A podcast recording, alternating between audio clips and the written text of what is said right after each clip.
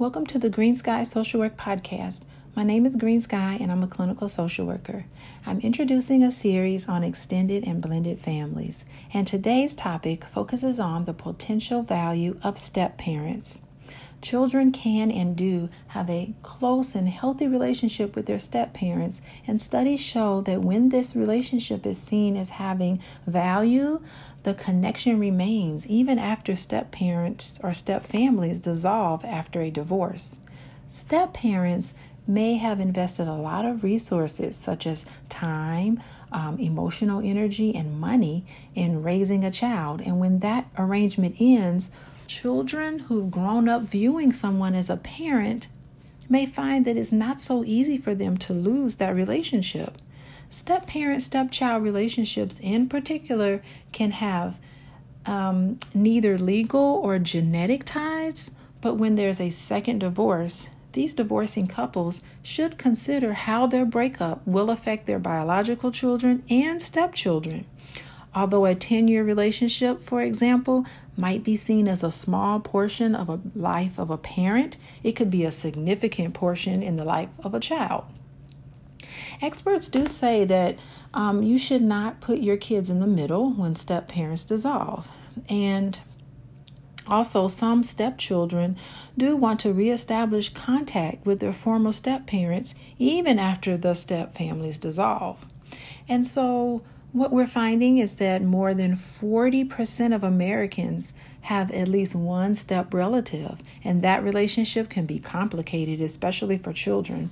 But however, experts have found that stepchildren relate to step parents based on how um, they view their step parents, and that view affects evaluations, of each other, how they judge each other, and a lot of it is due to the step parent's behavior. The step parent can set the tone for how the relationship is going to proceed.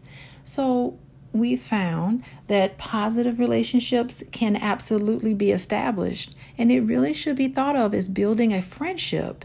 And rejection of a stepchild is very common at the beginning, and it should be viewed as temporary. Relationships among stepchildren and stepparents can grow in acceptance, friendship, bonding, regardless of how it begins. Negative relationships do not have to last forever.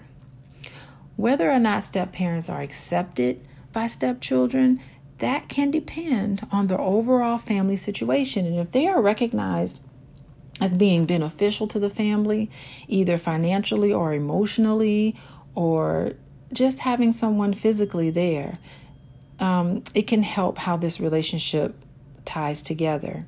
There was a study that looked at family arrangements and degree of happiness, whether the child lived with two biological parents, the child lived with a step parent and a biological parent, or if children lived with a single parent family.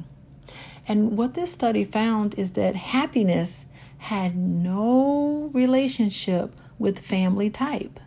The type of family you grew up with had no significant effect on the happiness of the children. What researchers found is that the quality of the relationship in the home is the one thing that matters, not the family composition. Getting on well with siblings, having fun on the weekends, having a parent who reported that they never shout at the child or abuse the child were all linked with a higher level of being happy. And that was what was significant in these families. My name is Green Sky, and thank you for listening to the Green Sky Social Work Podcast.